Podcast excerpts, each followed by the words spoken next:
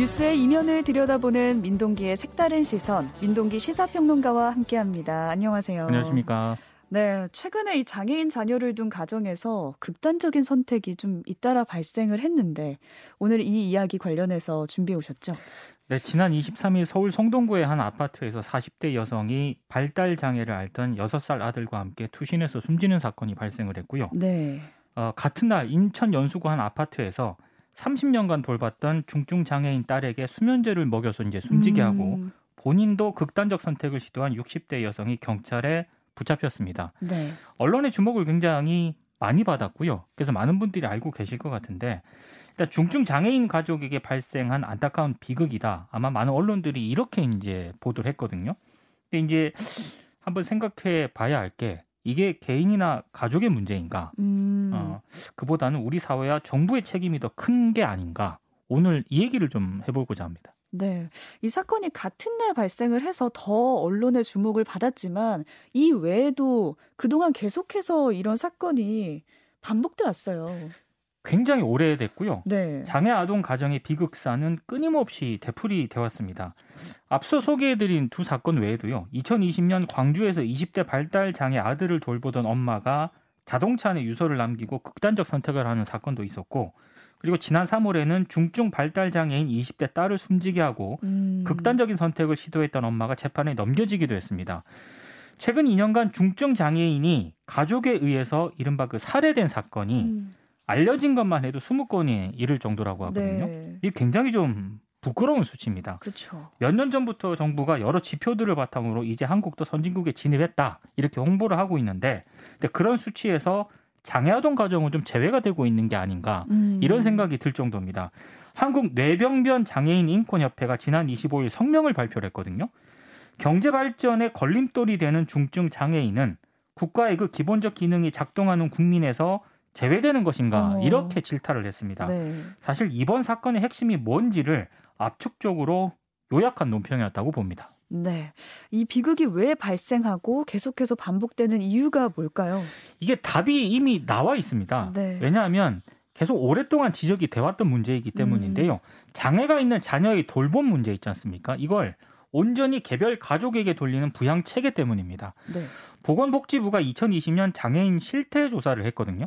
장애인의 32.1%가 일상생활에서 타인의 도움이 필요하다 이렇게 답을 했는데 정작 일상생활 지원 서비스 이용 경험이 있는 경우는 13.5%에 불과했습니다. 10%대네요. 그렇습니다. 그러면 나머지 분들은 어떻게 이제 도움을 받았느냐? 예. 76.9%는 그냥 가족 구성원의 돌봄을 받았다라고 합니다. 가족의 책임으로 무는 거네요. 어떤 그렇게 돌봄을. 현실이 돼가고 네네. 있는 거고요. 그리고 지난 2020년 11월 국가인권위원회가 전국 장애인 부모 연대에 의뢰해가지고 발달 장애인 부모 1,174명을 대상으로 설문조사를 실시했거든요. 발달 장애인 자녀를 지원하기 위해 부모 가운데 한쪽이 직장을 그만뒀다. 이 응답이 20.5%에 달했습니다. 한쪽이 직장을 그만뒀다는 거는 그만큼 좀 재정적으로 어려움도 겪겠다라는 예상을 좀 해볼 수 있는데 재정적으로도 어렵고 네. 그만큼 그 개인과 부모의 책임이 가중이 된다라는 그런 얘기죠. 음, 나라에서 도와주는 게 아니라 본인이 희생을 해서 돌봐야 되는 그 거니까. 알아서 이제 네. 돌봐야 된다는 그런 얘기니까요. 개별 가족이 부양의 모든 것을 감당하는 동안 이 정부는 뭐 했나라는 생각이 들 수밖에 없어요. 그 지원이 없었고 그게 이번 사건의 핵심인데 앞서 잠깐 언급한 사례 가운데 하나였는데 지난 3월 경기도 시흥에서 50대 여성이 중증 발달 장애인 딸을 살해해서 경찰에 붙잡혔거든요. 근데 이 여성이 평소 우울증하고 생활고에 시달렸다라고 합니다. 네. 그러면서도 이제 딸을 돌봤다는 그런 음. 얘기인데 근데 본인이 갑상생 암 말기 판정을 받게 되니까 이 모든 걸 감당할 수 없다라고 생각을 했고 그래서 이제 상황을 비관을 해서 딸을 딸을 죽이고 이제 본인도 극단적인 선택을 시도를 한 그런 경우거든요. 네. 50대 여성이 재판정에서 이런 얘기를 했습니다. 자신이 죄인이다. 딸과 함께 가려 했는데 이렇게 음. 얘기를 하면서 이제 아, 굉장히 좀 눈물을 많이 흘렸던 그런 사건입니다. 근데 중증 장애 그 자녀를 둔 다른 가정들도 아마 상황은 조금씩 다르겠지만 거의 비슷한 상황이지 않나 이런 생각이 음. 좀 들어요. 제대로 된 지원을 받지 못한 상태에서 본인의 일상생활은 물론이고 자녀의 일상생활 뭐 이게 일상 평소대로 일상생활 하기 어려울 정도로 열악한 상황에 놓여 있는 분들이 많다는 그런 얘기인데 네. 그래서 제가 이거 기사를 검색을 하면서 댓글들을 좀 봤거든요. 네. 그러니까 아무리 그래도 어떻게 자식을 죽일 수가 있느냐. 음. 이렇게 적지 않게 이런 많은 분들이 좀 비판을 하고 있는데 저는 그런 비판 당연히 할 수 있다라고 봅니다. 그런데 수년 혹은 수십 년 사회와 정부로부터 방치된 채 온전히 개인이 이 모든 것을 감당하기에는 너무나도 큰 짐이 아닐까 이런 생각을 좀 해봤고요. 이건 장애인 가족이 비극이 아니라 정부의 외면, 방치가 빚어낸 좀 참사가 아닌가 이런 생각이 좀 들었습니다. 저도 동감을 합니다. 왜냐면 또 24시간 옆에서 돌봐야 되는 거면 정말 퇴근 없이 일하는 것과 마찬가지잖아요. 그렇습니다. 예. 그걸 아무도 도와주지 않고 있다는 건데 정말 정부 차원에서 대책을 좀 시급히 마련해야 되지 않을까 싶어요. 이미 오래전부터 장애인 단체들이요. 가족 중심 장애인 부양 체계를 국가가 책임지는 공적 체계로 좀 변화를 시켜야 한다. 이렇게 음. 요구를 해 왔고요. 지난 4월 19일 장애인 부모연대 회원 등 발달장애 부모와 당사자 550명 정도가 전국 각지에서 발달장애인 24시간 지원체계 구축을 요구하며 삭발식을 진행을 했습니다. 네. 요구는 명확합니다.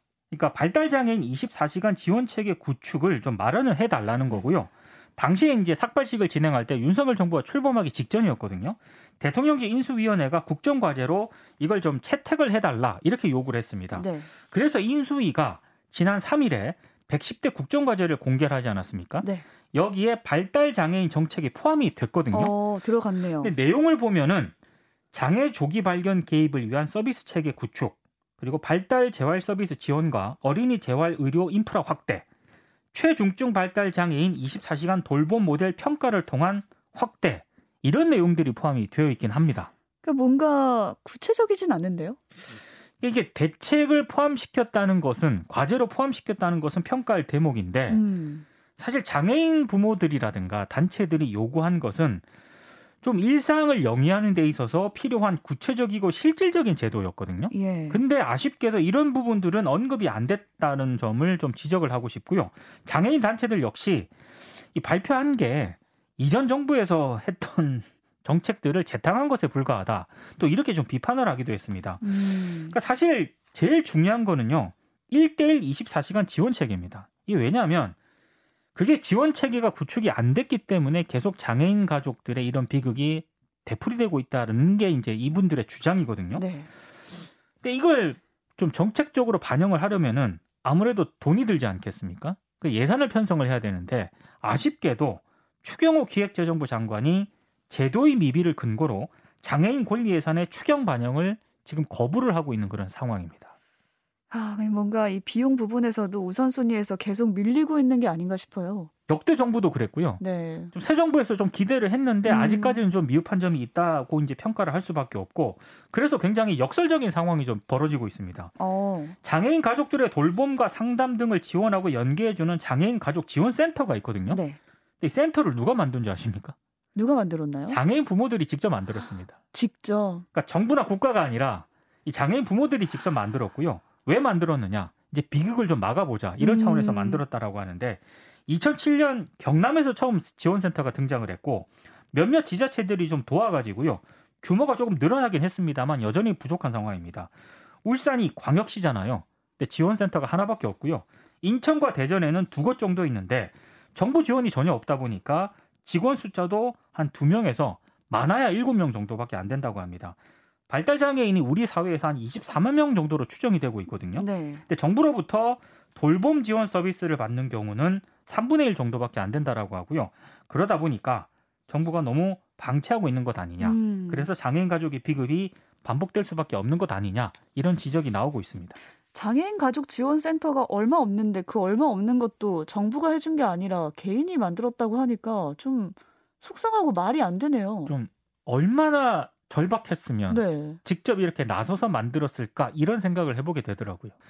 그래서 장애인 부모 연대 논평 가운데 하나를 좀 마지막으로 소개를 해드리고자 하는데요. 네. 한국 사회에서 장애인 가정은 죽음을 강요당한다 음. 이런 부분이 있습니다. 이걸 몇 번이고 제가 곱씹어 봤는데 고개를 끄덕일 수밖에 없더라고요. 죽음을 택한 게 아니라 강요를 당한다는 거죠. 어떻게든 살아보려고 하다가 네. 굉장히 극단적인 상황에 처했을 때 마지막 선택을 하는 경우가 많거든요. 음. 이거는 좀 정부 차원에서 대책이 굉장히 시급한 것 같습니다. 네, 그 많은 거 바라는 게 아니라 장애를 가진 자녀가 부모 없이도 잘 살 수 있는 나라가 좀 됐으면 좋겠다라는 거잖아요. 그렇습니다. 국가가 가족에게 모든 돌봄의 책무를 밀어서는 안 되겠습니다. 더 이상은 안 될 것 같습니다. 여기까지 색다른 시선 민동기 시사평론가였습니다. 고맙습니다. 고맙습니다.